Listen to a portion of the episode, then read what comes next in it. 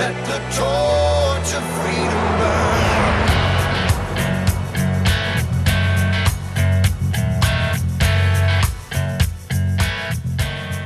Welcome to the intersection of faith and the culture, Wallbuilders Live, where we talk about today's hottest topics on policy, faith, and the culture, always from a biblical, historical, and constitutional perspective.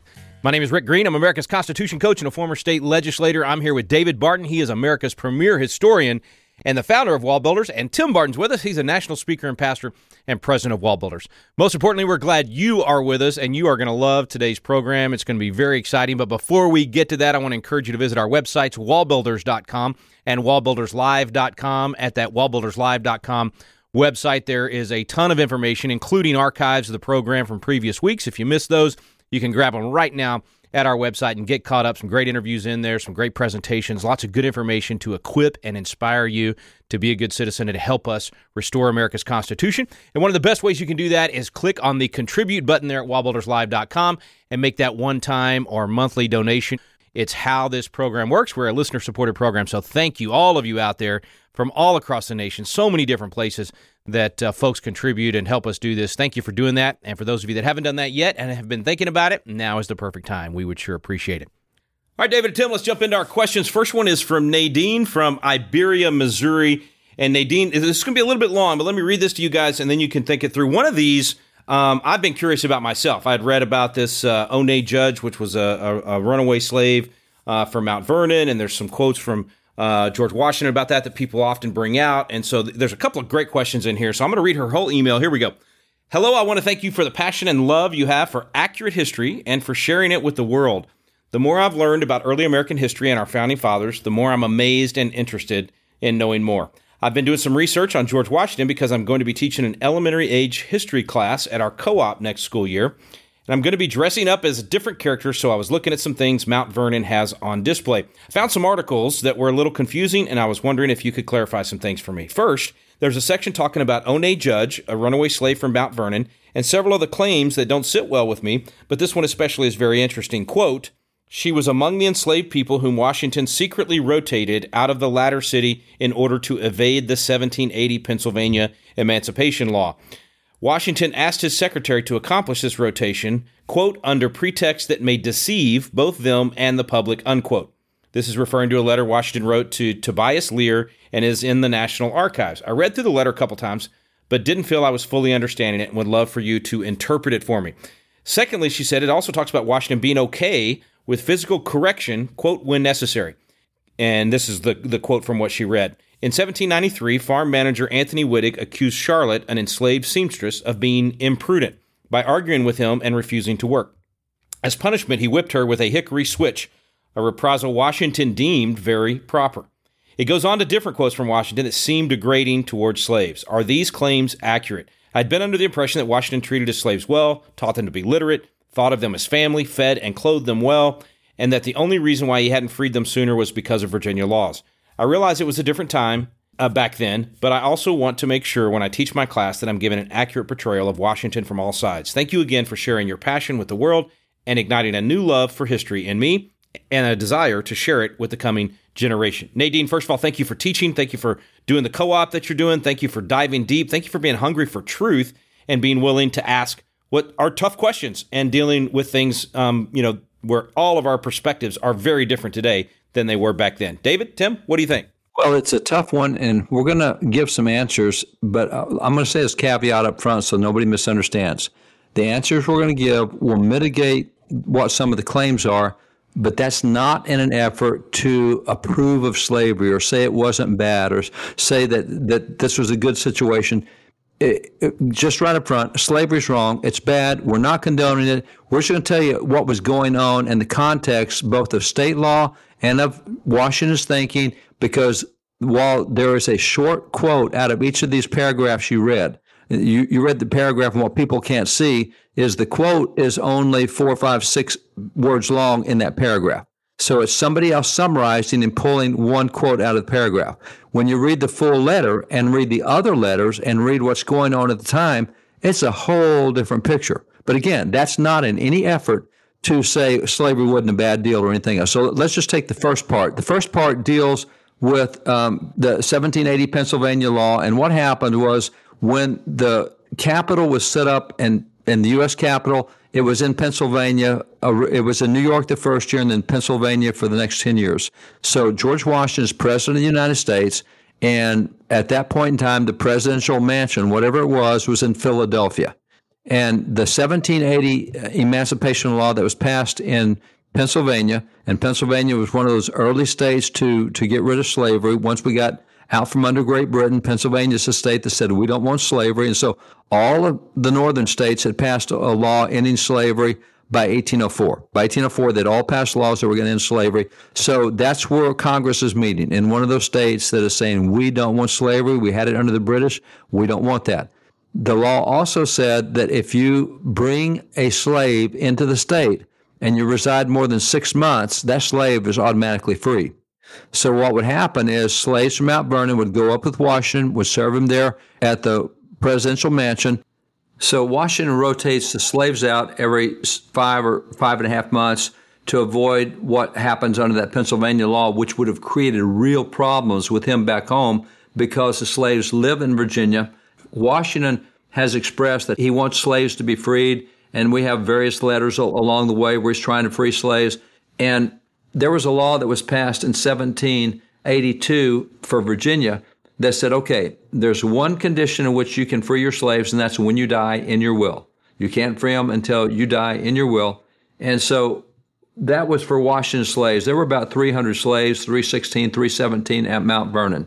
And about 130 something of those belonged to Washington, and just under 200 belonged to Martha. Now, here's the deal Martha slaves, let's back up a minute. Martha was married to a man before she was married to George. He was one of the wealthiest guys in Virginia and he ended up dying. She becomes a widow. Then George Washington meets her and they get married. Well, when her husband died, she became the heir uh, from her husband of one of the wealthiest estates in Virginia, and she inherited a bunch of slaves, 200, whatever it was. So she inherited the slaves. At the point she inherits slaves, Martha inherits slaves, they are now called dower slaves. Don't know why dower, but that's the word D O W E R. And a dower slave in Virginia law is not allowed to be freed, period. Can't do it. So Martha can't set them free. When she marries George, she and George can't set them free. When Martha dies, she can't set them free in a will. They go on to the children. So dower slaves are completely out of their control. So there's two types of slaves Washington had to deal with. Hey, Dad, let me point out too that in these dower slaves, part of the significance, even in this conversation, not only could they not free them, they were responsible for the for every individual of those dower slaves to be handed down to the next generation. And so if one gets away, you are liable for the one that got away legally because you're supposed to hand down all of that, what was viewed right at that time as, as the property. These slaves were property. You're supposed to hand down all of those slaves as part of the quote unquote property to the next generation. And so if one gets away, you also have a level of liability under the law for what you are not giving legally to the next generation. So they couldn't free them. They were legally required to give every one of them down. And this, is again, according to Virginia law, different from Washington slaves, that he legally could free them on his death through his will, but could not do any of that with the dower slaves and was legally required to hand all of them down to the next generation. And so Ona Judge is one of Martha's slaves, is with Martha in the house. Martha thought they were good relations together and then Ona Judge escapes. Now, Martha was perplexed about that. Why would she want to leave? We've been such good friends together. Well, I can tell you why she wanted to leave. She wanted to be free. That's real simple. No matter how well you treated her, nobody wants to be a slave. And in that letter that you're referring to from Martha, she says, I treated her like one of my children. I, I treated her so well. I loved her. And, and, and really, in this letter, she is pouring out emotion where she was connected because she, on, on some level, felt very motherly. Now, that, as you're saying, that, does, that doesn't mean that Ona felt the love from Martha or that she wanted Martha to be her mom. And, you know, obviously there can be a disconnect. But for Martha, in the letter, she talked about how much she loved her and how well they treated her and how well they took care of her. And so, in Martha's mind, this is something that she she can't comprehend because of how well that that family had treated her and, and, this is part of what she expresses to George. And you know, good, bad, or indifferent, uh, every husband knows that if something is really, really, really important to your wife, it better be pretty important to you, or you're not going to have a great relationship with your wife. And so when Martha sends this information to George and says, You got to do something, you have to find her, George, right? Both legally, according to Virginia law, because this was a dower slave, and now because it's a big deal to his wife, he says, Okay, I'll see what I can do, right? We'll, we'll, we'll see if, if we can find her. And this is where he hires someone to go start that process, seeing if they can track down Ona who has run away. And after a bit of time, um, the guy comes back, can't find Ona, and it's like, do you want somebody else to try? And it's like, yeah, okay. And so a second one goes out, and they never get Ona back, and he's never particularly concerned about it. There's nothing that shows that he was upset that that happened, and nothing that shows that he was vigorous in trying to pursue Ona or get her back.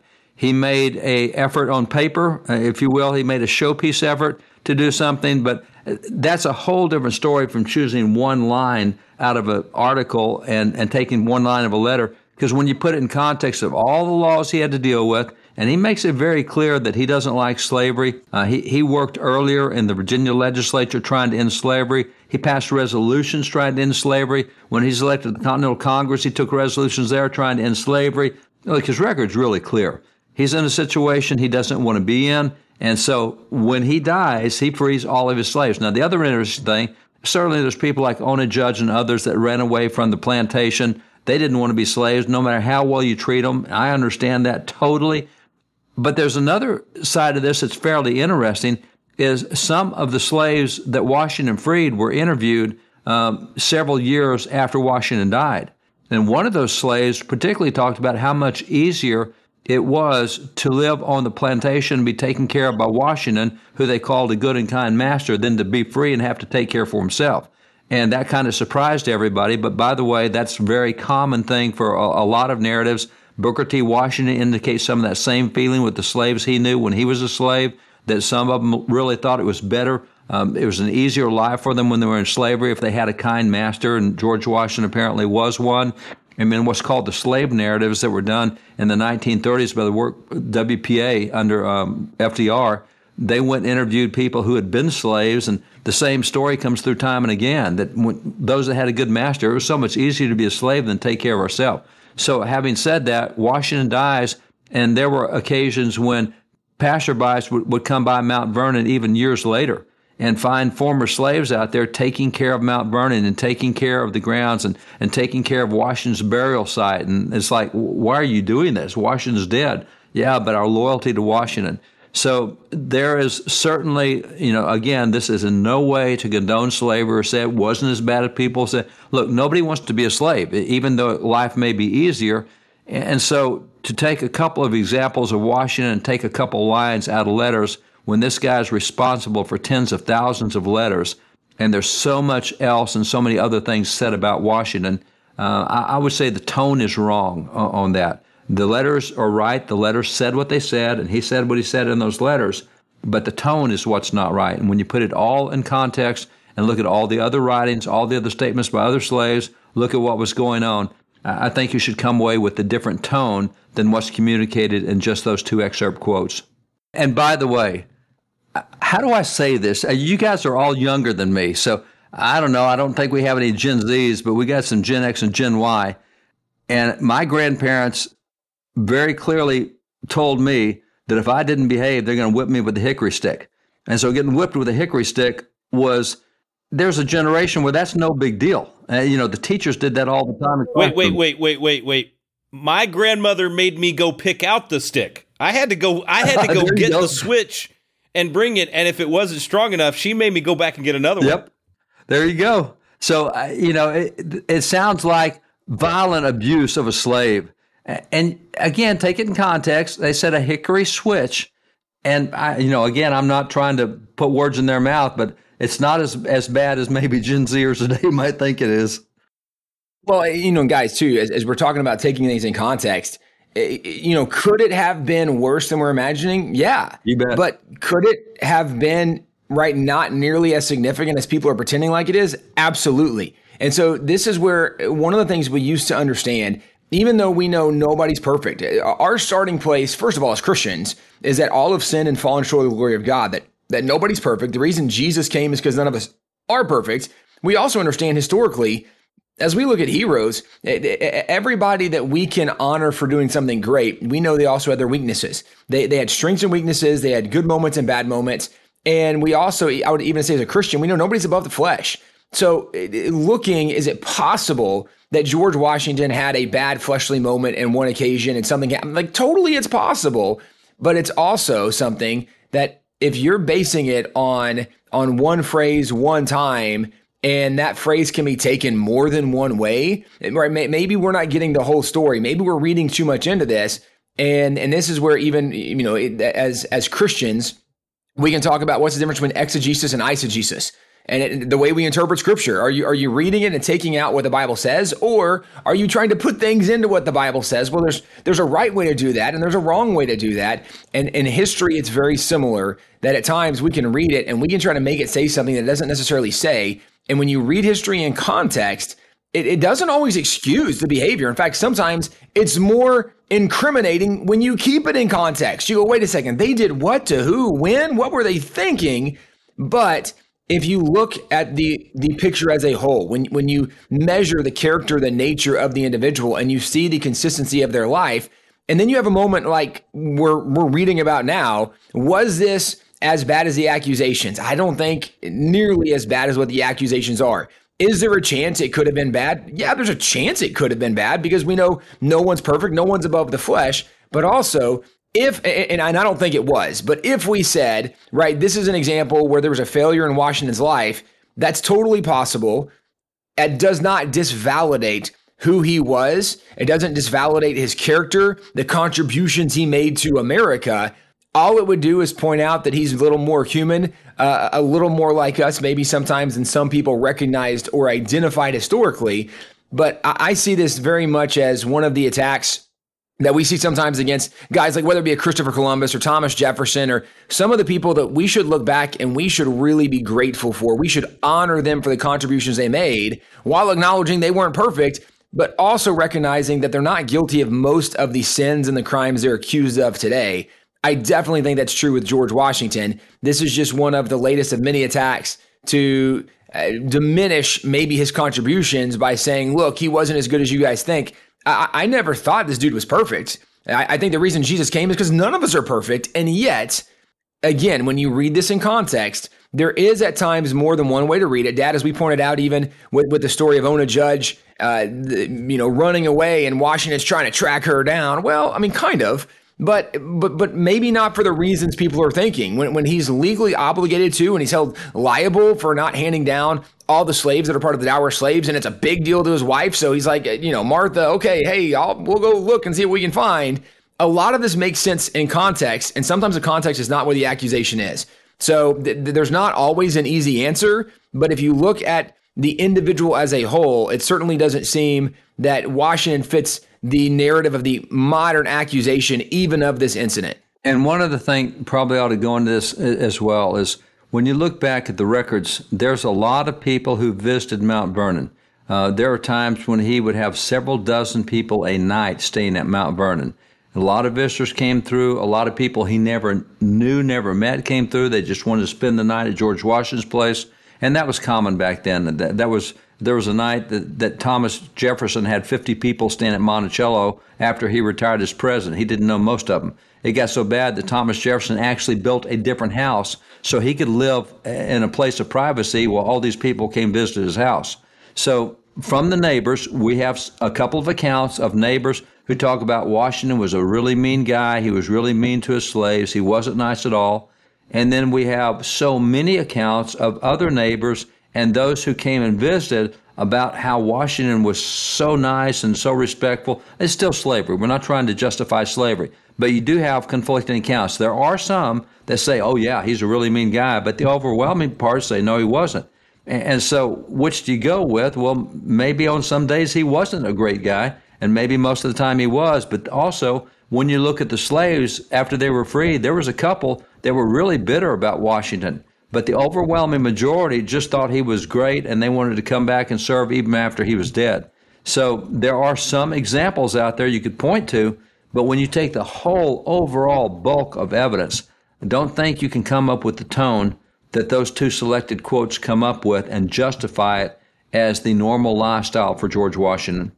All right, guys. Well, obviously, a long question and a long answer necessary. I mean, we could spend uh, weeks and weeks and weeks just on this subject. Uh, really, this is one you write a whole book about for sure, but uh, really great answers and, and just good context for all of us to recognize. We're going to take a very quick break. We'll come back and get one more question before we close out the day. Stay with us. It's Foundations of Freedom Thursday. You're listening to Wall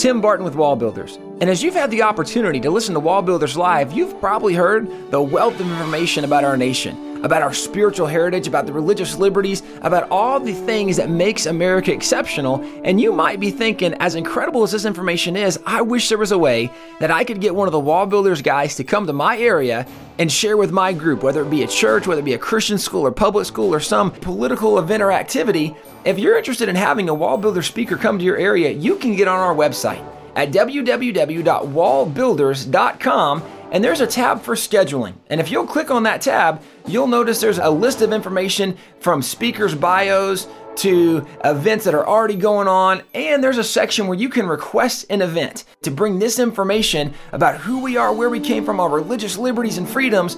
Go to the Wall Builders website and bring a speaker to your area.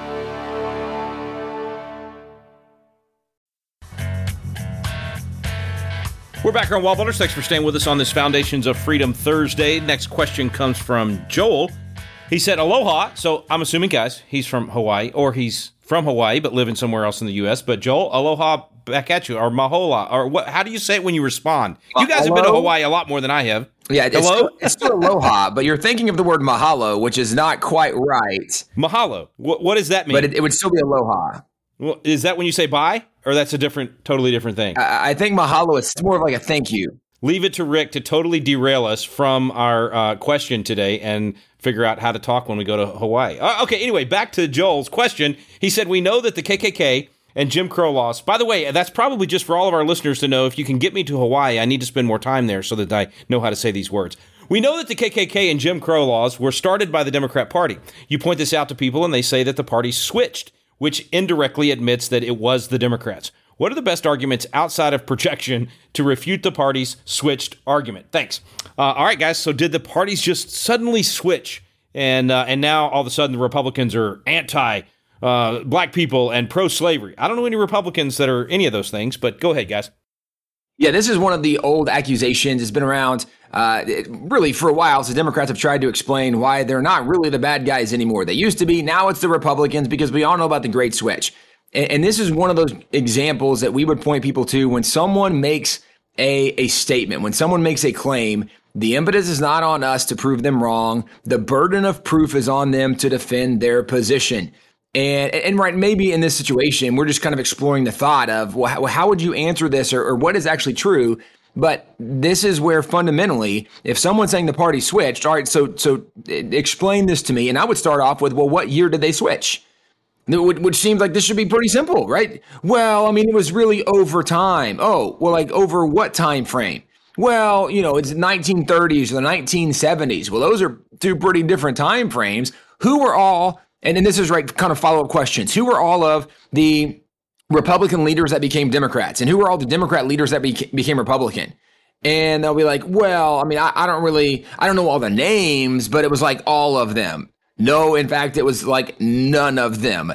Historically, you can find one or two individuals that switch parties, but that's not a lot different than even the movements today. Today, you can see individuals switching parties. Even in, in U.S. Senate, we have seen people switch parties, so to speak, leaving the Democrats becoming independent or something of such nature. But but this is where historically people are making claims that are fundamentally not true and they are asking us to believe it so that they can defend their party's own bad racist oppressive history and again fundamentally it just the, the parties didn't switch what did happen is in the 1930s uh, under FDR, there were a lot of black individuals that began voting Democrat for the first time because FDR was the one in the Great Depression who was offering uh, food kitchens and things to help people in need. And so there were individuals saying, hey, we need this guy because he's going to help take care of us. Uh, also, in the move forward 1960s, 70s, there were more black individuals that began voting Democrat. But, but part of this was LBJ, and this is something that you can look up. It's very clear where LBJ said that he was going to he was going to do things to help uh, make black people begin voting Democrat, and he actually used some very derogatory words. He said, "I'm going to have them voting Democrat the rest of their life." And, and this is where the Democrats began buying the votes of individuals in the black community. Well, just because more black individuals began voting for Democrats in those two general eras doesn't mean the parties actually switched positions. They never did. The Democrats fundamentally have always been the party that was abusive of individuals, that took away their rights, that used them for their own gain, power, and benefit. That's still a lot of what we're seeing today. And I would add to that a political side because this is a thing that happens in politics a lot that make broad sweeping claims and throw them at you. And Rick, you may remember this, but in political training, there was always a thing of, uh, and here's the hypothetical question Rick, when did you stop beating your wife, Kara? right, and, exactly. Invariably, exactly. you say, "Beat my wife, Kara." I've never beat my wife, Kara. Why would you say I beat my wife, Kara? And you go on and on and on, and you, and you deny so much. They go, "Boy, Rick sure talks about beating his wife, Kara, a lot." And, and so the right thing to do is you say, why in the world would you accuse me of such a lie like that? And you throw it back on them and make them answer. And that's what Tim's talking about. Yeah. Rather than answering that, make them answer it because they made the claim, make them stand by it. The more you deny the claim, the more you're repeating their message and the stronger it becomes in their favor. Yeah, good stuff, guys. Good stuff. Great answers to a lot of great questions today, folks. There's going to be more of this next week, and you can send your questions in to radio at wallbuilders.com. That's radio at wallbuilders.com. You've been listening to Wallbuilders. We stand undivided.